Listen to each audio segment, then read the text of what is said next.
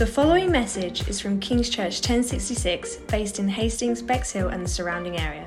For more information, head to our website, kings1066.org.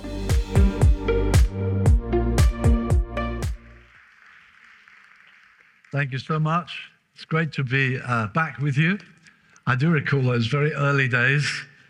Uh, I met Don Smith when he was gathering, I think, 14 people in his basement flat. And he always said, after I came and preached, it dropped to 10. So that's how much a blessing I was. But I always also used to say, I need a word of knowledge to find you because you moved from his home to a school, to a community hall, to a, it was like always moving on because as you grew and grew and grew, you outgrew all the various locations that you used to meet in.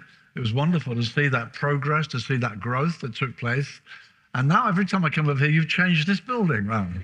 And uh, this is great, isn't it? I love the way uh, that you gather in this room, lovely warm room, and uh, just, just ideal. And all the work you're doing among the poor and uh, serving people locally. I'm very proud to have any kind of association with you, and it's a joy to be in your terrific worship this morning. So Jesus focused, so wonderful. I, I just love meeting with God in our worship together. Uh, 2020 looked amazing, didn't it? I thought, wow, 2020, you can't improve on it. It's going to be a great year. And then what happened? Everything got cancelled. And uh, what on earth do I do? I had a full program and it all went down the pan. And I felt God spoke to me and said, It's time for you to write. So I was very glad to have that discipline each day uh, to go into my study. I felt I really met with God. And I wrote this book, God's Treasured Possession, uh, during the lockdown. Outside on a table, you'll find it if you'd like to take advantage of it. Uh, being there, Christmas is coming, Christmas presents.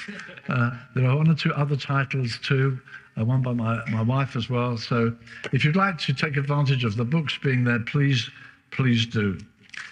I'm going to speak to you from a story in Second Kings and chapter 7. I'll read the story. It's quite a brief one, uh, but it's, I think, rather typical of the thing we're going to focus on this morning. Okay, so Second Kings and chapter 7. And this follows uh, not only chapter 6, which you might be surprised about, but it follows uh, one of the most terrible famines that had happened. Uh, and as a judgment on these people, God had allowed an army to come against them. They were his people, his, his people, Old Testament people, but they were surrounded uh, in a siege, and people were in terrible, dire straits. It looked like this is the end for us all. We're all going to die. We're going to starve to death. There's no food here. It's a, it's a terrible situation we're in. And then suddenly there comes this word from Elisha. Chapter 7, verse 1. Then Elisha said, Listen to the word of the Lord.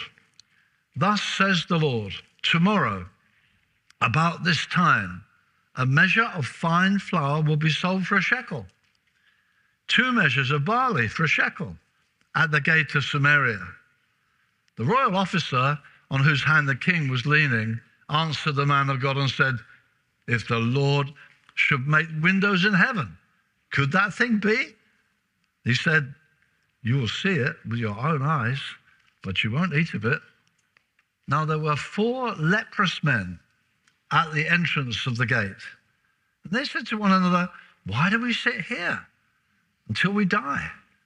If we say we'll enter the city, then there's famine in the city, and we will die there. If, if we sit here, we'll die here also. Now, therefore, come.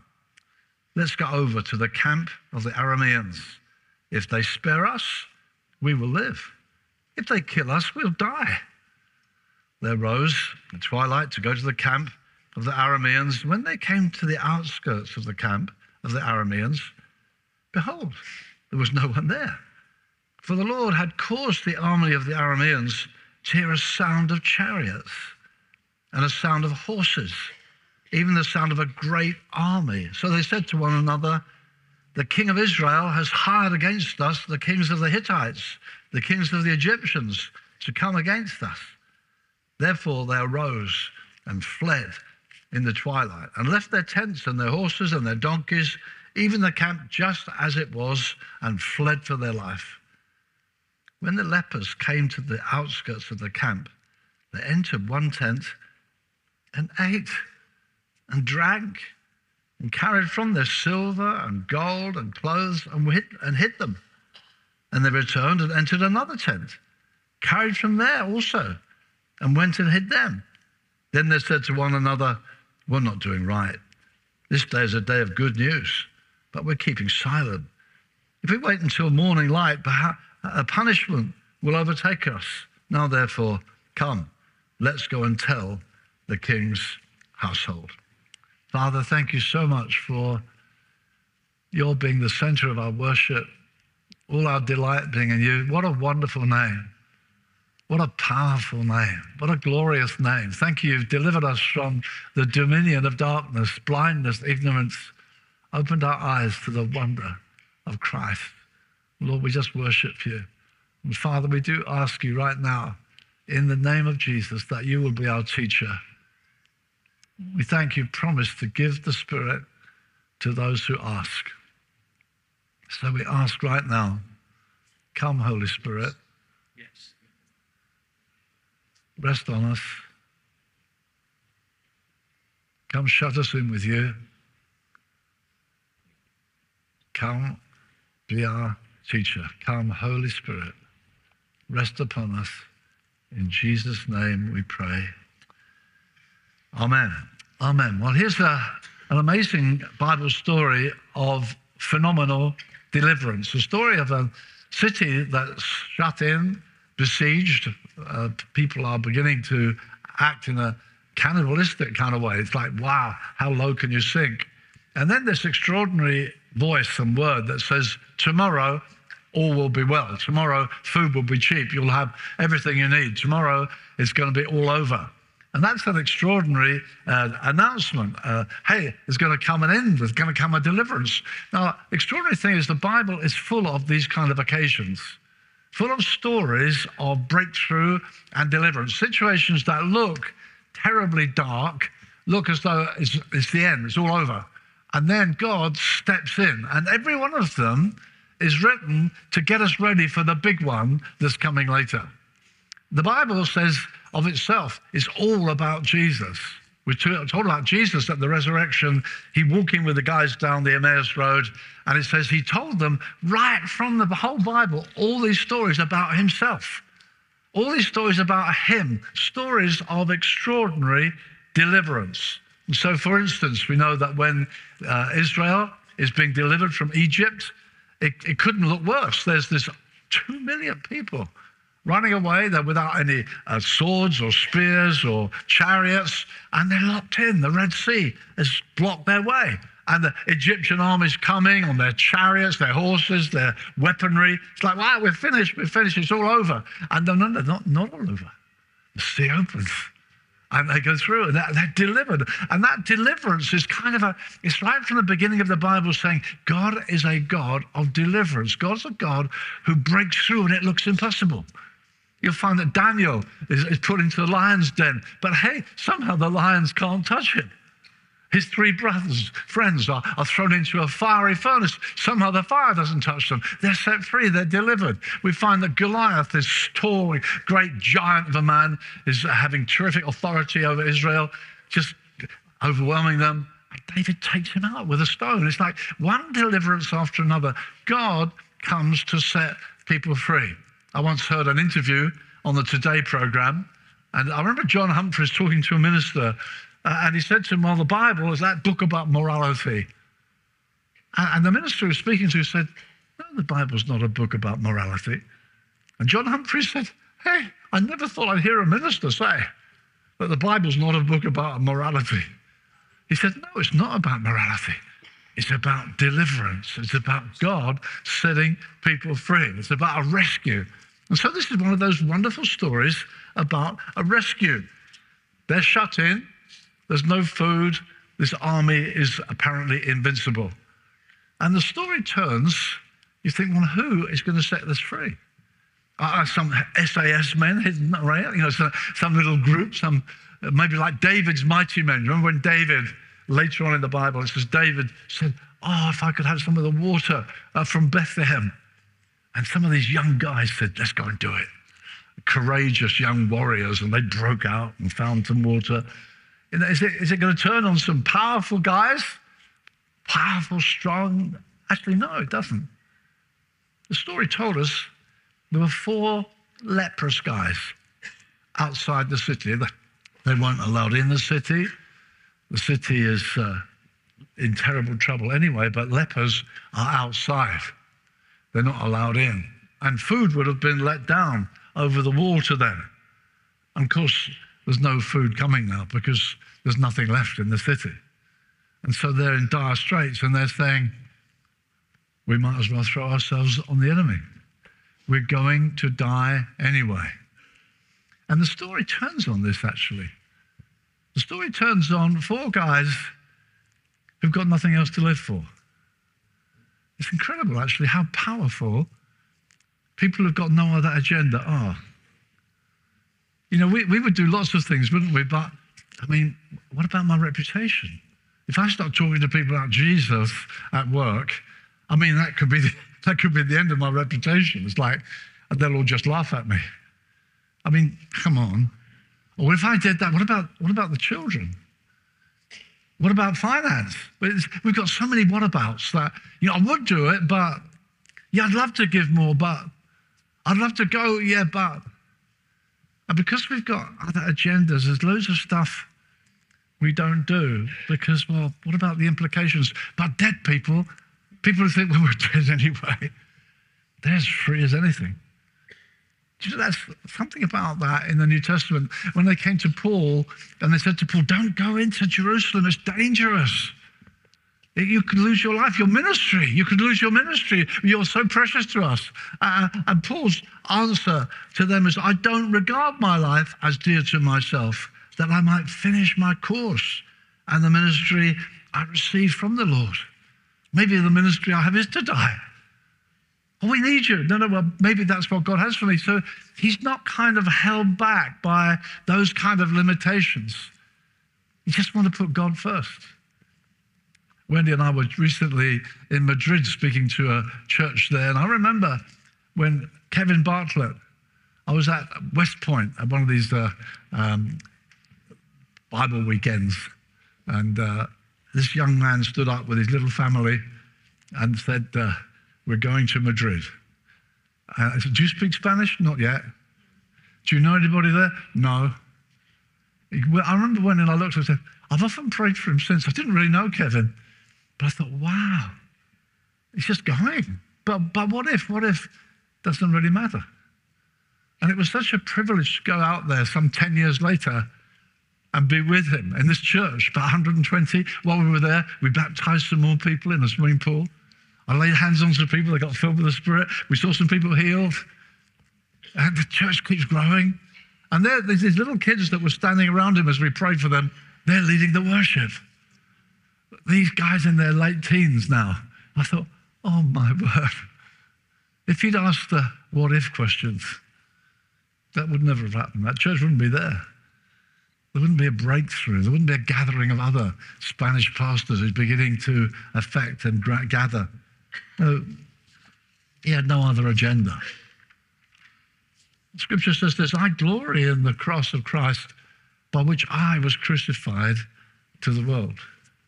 And the world was crucified to me. It was like knowing about the death of Jesus has changed my values, it's changed my agenda. And it says also, Jesus suffered outside the gate. So let's go out to him outside the camp, bearing his reproach. For here we have no lasting city, but we're seeking a city which is to come. These lepers realize we're going to die anyway. We might as well throw ourselves on the mercy. If they have mercy on us, we live. If they don't, they die anyway. They were so free. They're extraordinarily free. But they also realized there's no hope in the city. There's nothing in the city. I wonder if you've realized that yet. Because sometimes, what about my career? What about And, somehow we think there's life in the city, but there's nothing in the city. There's nothing, when you've really seen Jesus, there's nothing else can compare. Nothing compares, we say. There's no other thing like, there's nothing else to give our lives to, nothing worthwhile to give our lives to. So this turning point wasn't on strong people. It wasn't people that, wow, they're resourceful, they've got incredible skills, they've got amazing, they had nothing. But they had no other agenda either. And it's interesting, it says about a man called Demas in the Bible. You hear him referred to in Paul's letters. My, my friend Demas sends greetings, my friend. He just talks about him as a co worker.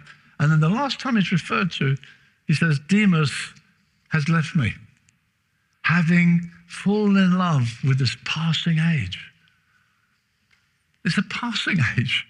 But his, his case is somehow Demas, co worker with the Apostle Paul. Suddenly, he wanted what was in the city. Suddenly, he thought there's something there for him. Uh, and Paul says, No, let's go outside the camp. Let's go to Jesus. Outside the camp, he, he suffered for us. For here we have no a continuing city. We're looking for a city which is to come. Our, vol- our values are in the future. Our values are not here. We, yeah, we live in the world, but the Bible says we have dealings with the world, but we're to live as though, as though we had no dealings with it. It doesn't capture us, it doesn't thrill us, it doesn't focus our attention. Have we arrived there?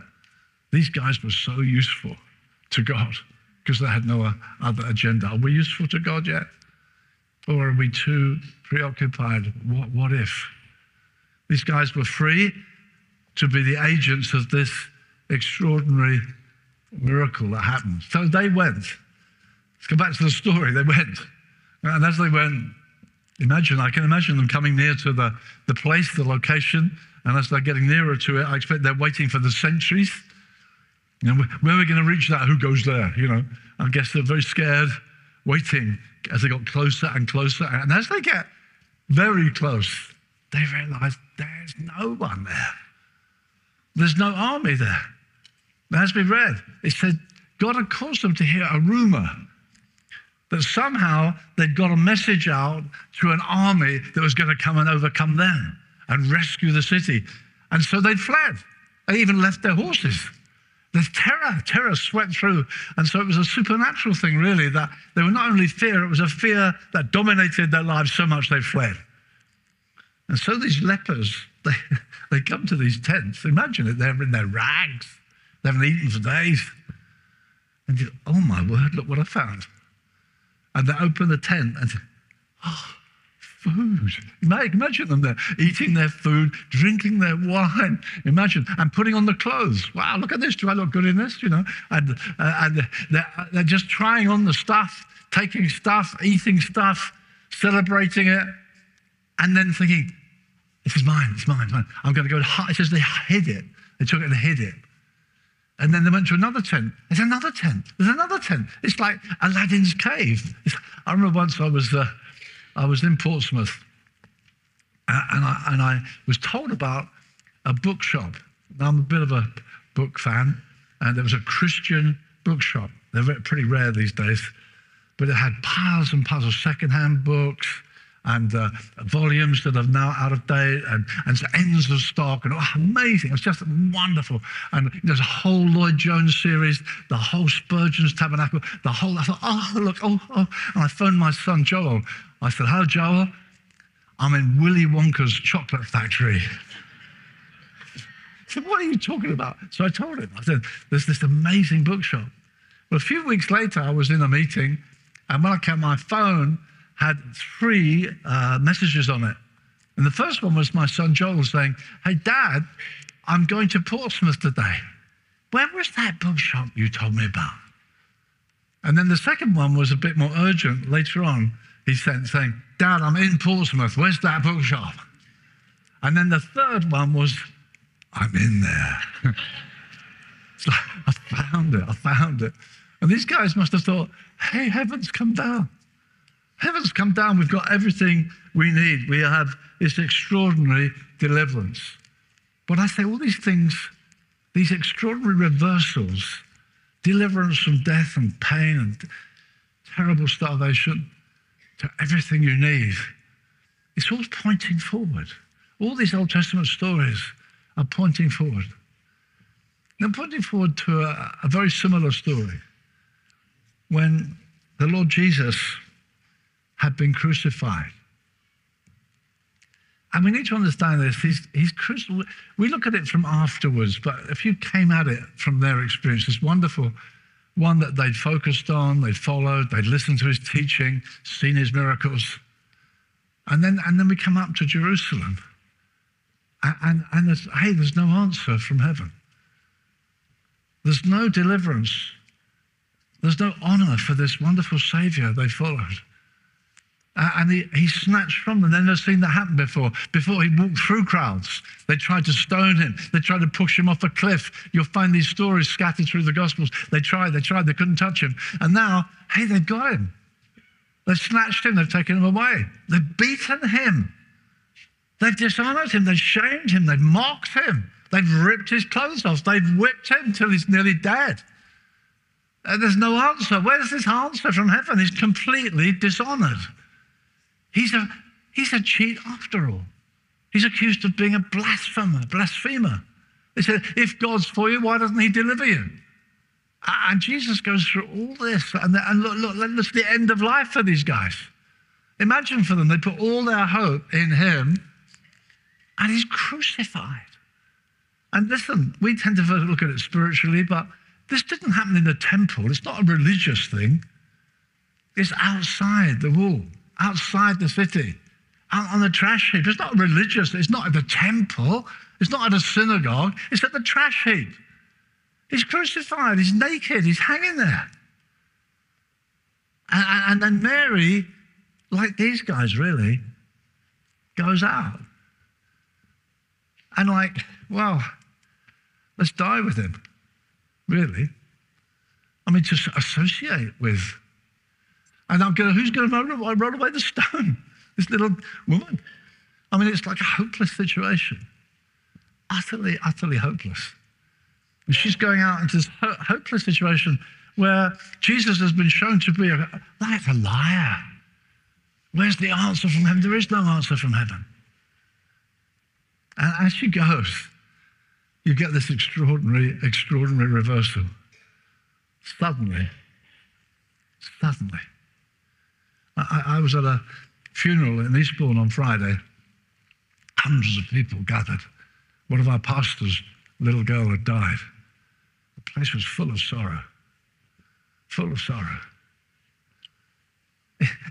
Imagine if suddenly the little girl had run in. Said, I'm alive. You think, what? Mary's at the tomb, it's all dead, it's death, tears, sorrow. And suddenly he's alive. Suddenly, it's like they could not believe for joy as this. Suddenly, everything's changed. Suddenly, hey, he's alive again. This wonderful Jesus that we followed, this Jesus who somehow failed at the cross, somehow had no answer, somehow was shown to be a blasphemer, he's alive again. And, and the sense of wonder must have been extraordinary. It must have been overwhelming. He's alive. He's alive. But not, not only is he alive, it's like Listen to this. He's vindicated. He didn't, didn't just, he didn't just endure, he didn't just somehow survive, somehow survive the cross. No, no, no, no. Because on the cross, he was shown to be a liar. He was a blasphemer. There's no answer from heaven. If you're the Son of God, come down. He couldn't. If God's for you, why doesn't He deliver you? He didn't. No one delivered him. He's shown to be a blasphemer, the high priest is saying he's a blasphemer. He's dead. But, beloved, when he came alive again, he's not just survived death, he's utterly vindicated. It says in Romans chapter 1, he's declared to be Son of God with power through the resurrection from the dead. The resurrection from the dead doesn't just mean he lives on a little bit, it means he's utterly, utterly vindicated. And it says in Psalm 2, and it's interesting, this is quoted in the book of, the book of Acts You are my son. Today I've begotten you. Ask of me, I'll give you the nations for your inheritance. Now, Psalm 2 is a psalm about the Messiah. about the Savior, about Jesus. Much of the Old Testament is telling us about Jesus who's coming. And here in the, in the Old Testament it's saying, Today I've begotten you. You are my son. Ask me, I'll give you the nations for your inheritance. Now, when did that happen? Well, in the book of Acts, in Acts 14, Paul says it happened at the resurrection. At the resurrection, this corpse is awakened. You come alive. You're my son. Today I've begotten you. Ask me for the nations. You're totally vindicated. You're totally exonerated. You are who you claimed to be. And we celebrate not only that he survived death, but he is all that he claimed to be. He is the one who can ask the Father, Give me the nations. He's not a crook that got found out. He's the one who's going to inherit the world. He's the Lord. He said, All authority is given to me. Go and make disciples of all the nations. I'm running the world. He's so vindicated. He's the authority. He's the one in control. He's the one who has a name above every name. This Jesus is thoroughly, awesomely vindicated. He's not just alive. It's like he came back with glory and power and might and majesty. He could appear in a room with doors are shut. He's got and he says peace to you. That's amazing. The next thing he says, not only is he alive, but he says to Mary, Go tell my brothers. Go tell my brothers. Your brothers. You mean you want to have words with those disciples who all ran away and said they didn't know you? Hey, this is amazing. Think of it. There's Jesus with his 12. He's trained them, he's taught them, he's looked to them, he's warned them, he's encouraged them, he's healed, he's done all and come up to the cross and they all say, No, we don't know him. Uh, no, I don't know him. I've never met him. No, no, no. And Peter, this leading apostle, he says, No, I don't know him. No, no, I've never seen him before. No, no, no. And it says he cursed and swore and said, I am not with him. Go tell those crooks that followed me that I'm back. Doesn't say that. Doesn't say that. It says, Go tell my brothers. It's amazing. It's amazing. Every word of the Bible counts. Go tell my brothers. Uh, they were called his followers. At one point, he said, I don't call you followers anymore, I call you friends. It's moved on from friends now. Go tell my brothers. Your brothers? Yeah. You see, they're going to get to understand what happened at the cross. What happened at the cross? Where it says, he made peace through the blood of the cross. He took away all their sin, their failure. He didn't come to some and preach, You said you wouldn't let me down. There's none of that's not in the Bible. You won't find that in the Bible. He doesn't come to him say, You failure. I thought you were for me. No, it's not there. Why not? Because at the cross, Jesus took all our guilt. I wonder if you understand that, beloved. I've asked you in church this morning. Maybe you've come with a friend. Do you understand what it's all about? It's all about one who took away our guilt. Yes. Who turns us from being enemies and, and failures, trying maybe to be a follower of Jesus, but aware I can't do it. It says, no, he made, he made peace through the blood of his cross. It says, that he, it says this, he took away all the handwriting that was against us nailing it to his cross. All the handwriting, all the detail of your failure and mine, all the things that are written down. You did that, you did that, you said that, you went there, you all the stuff that's written against us. That's the language of the Bible. He took it and nailed it to his cross. All our guilt was nailed to his cross. That's why he died. He made peace through the blood of his cross and when he stood among the 12, when they, he first appeared to them, he came into the room. What's the first thing he says? Peace to you. Peace, but my Lord, we sorry we denied you. Peace to you. Breathed on them. Said, receive the Spirit. Where's the back? Where's the recrimination? Where's the. No, no, no. I cancelled all the handwriting that was against you. He cancelled it all. There's nothing written against you. Do you know that? You're given a clean conscience. Did you know that? Nothing hit. And it says this is interesting. He said, You disarmed, it's in Colossians, he disarmed the principalities and powers. What does that mean? But when he took away the handwriting that was against you, all your sins that are written, and it's all washed out now, it's all nailed to his cross, taken away, he disarmed principalities and powers because Satan and his hordes, their great weapon is accusation. He accuses us day and night, the Bible says. The devil accuses us day and night. It's his main weapon. You think, well, if I don't go downtown, I won't meet Satan. No, you'll meet Satan all the time. And his main weapon is to say, You're a terrible Christian. Call yourself a Christian. It's like, You're useless. You're terrible. You've got sin. You're... And that's his weaponry, right? That's, that's the thing he uses mostly to write you off, to make you feel unworthy, to make, perhaps I shouldn't go to church. Perhaps I'm not worthy. You ask me to pray, I can't pray. You ask me, I can't do that. Because why? Well, I'm not worthy. And Jesus has written, he's taken that all away and he's disarmed the principalities and powers. It's like the army's gone and it's got no weapons. It's like these four lepers say, hey, there's no army. They've got no weapons. They've run away. The same thing here. He has disarmed them. He's written off everything. He's justified you freely. Jesus is vindicated, and we're vindicated with him. He brings us, he's bringing many sons to glory. He's not ashamed to call us brothers. We're brothers. And, and not only brothers, but adopted into his family. We're made one with him. We belong to him. We're his children. We're adopted. We're you know, J.I. Packer, a great theologian, said this the greatest truth in the Bible to know you're adopted. You can say, Father.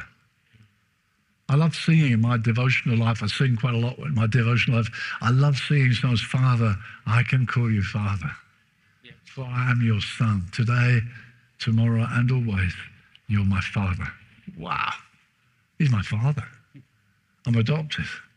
I'm in the home. I'm chosen, handpicked chosen by him, a son of the king. And not only a son, it says this, but an heir. We inherit everything. And not only in the short term, but forever. It's like not only this, it's like going through these tents and saying, wow, look at this gold. Man alive, look at that silver. Look at that food. Look at that wine. Not only this, not only this, not only this, not only this. That's what we can say now. Not only cleansed, but made a son. And not only a son, but an heir. And not only an heir, but forever. We're co heirs with Christ forever. This is amazing what Jesus has done for us. It's breathtaking. He's adopted us into his family. And not only a legal document, but listen, he puts the spirit of sonship in our hearts, whereby we cry, Abba, Father. We feel it. Yes. When you get full of the Holy Spirit, you feel it. You feel it. Abba, Father. I was once in Tel Aviv airport and uh, I saw this guy walking across and I saw this little boy running after him. He's shouting, Abba, Abba, Abba. I thought, oh, there it is, that Abba. I remember my son Simon when he was a little boy. I don't know, he was about eight perhaps. I was reading a book. He came running in the room, sat on my lap, put his arms around my neck and said, Hello, darling dad. He felt it. I often, when I, when I pray, I, I use that when I'm worshiping. I say, darling dad. I borrowed that from my son, my father. Wow, what have we found? From going to die, we were going to die. We're just lepers outside, no hope for us. And they go and stumble on treasure. All these stories. Crossing the Red Sea, we're all going to die. No, we're not going to die. We're on our way to something wonderful. And this is the most wonderful one of all that Jesus has won this incredible salvation for us. Death is beaten. Tell it with joy, you faithful. He's alive. He's alive, and you're his son. He's going to come in glory, and we'll be with him captivated by his glory. And so these beggars became tellers of good news. That's what God's done for us. Amen? He's thrilled us, excited us, captivated us. It's so important that we've got something to talk about. Sometimes you hear the story told, and, and, and sometimes the, the preacher emphasizes it's not good for us to keep silent about this.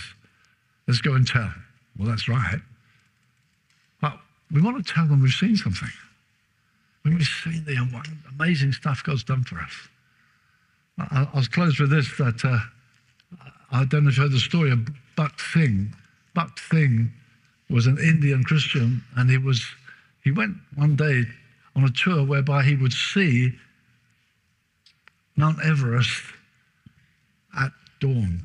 And he went on this tour. It was about 20 or 25 people on the tour. And he said, we arrived at Everest. And he said, I'm looking up at it. And he said, I thought, well, I don't know. It's amazing, yeah. But he somehow was unmoved. And he said, I, I don't understand. I was so looking forward to this. And, and then the, uh, the, the, director of the group came up to him and said, Well, so we're all moving on now. And, and Bakht Singh said, Really? Okay. And then the guy, the, the guy understood. He said, No, no, no. He said, Look, we won't go very far and we won't go very fast. Stay here maybe 20 minutes. Quarter of an hour, 20 minutes, just stay here. And he said, He stayed there another quarter of an hour, 20 minutes. And he said, I looked up and he said, Suddenly the mist cleared. And he said, as the mist cleared, he said, it was like the mountain took a great step forward. And he said, I stood amazed, overwhelmed. he said, I just absolutely captivated by what I saw. He said, he said, there are 20 people going around telling their friends, I saw Everest at that morning moment. And he said, I'm sorry, I have to say, they didn't see anything. They just looked through the mist. Beloved, it's so important for us that we are overwhelmed and full of wonder at what we've seen. That, that we ourselves are shocked and staggered and amazed that we who brought nothing to the table are included, adopted, beloved. We're His forever. Hallelujah. Amen.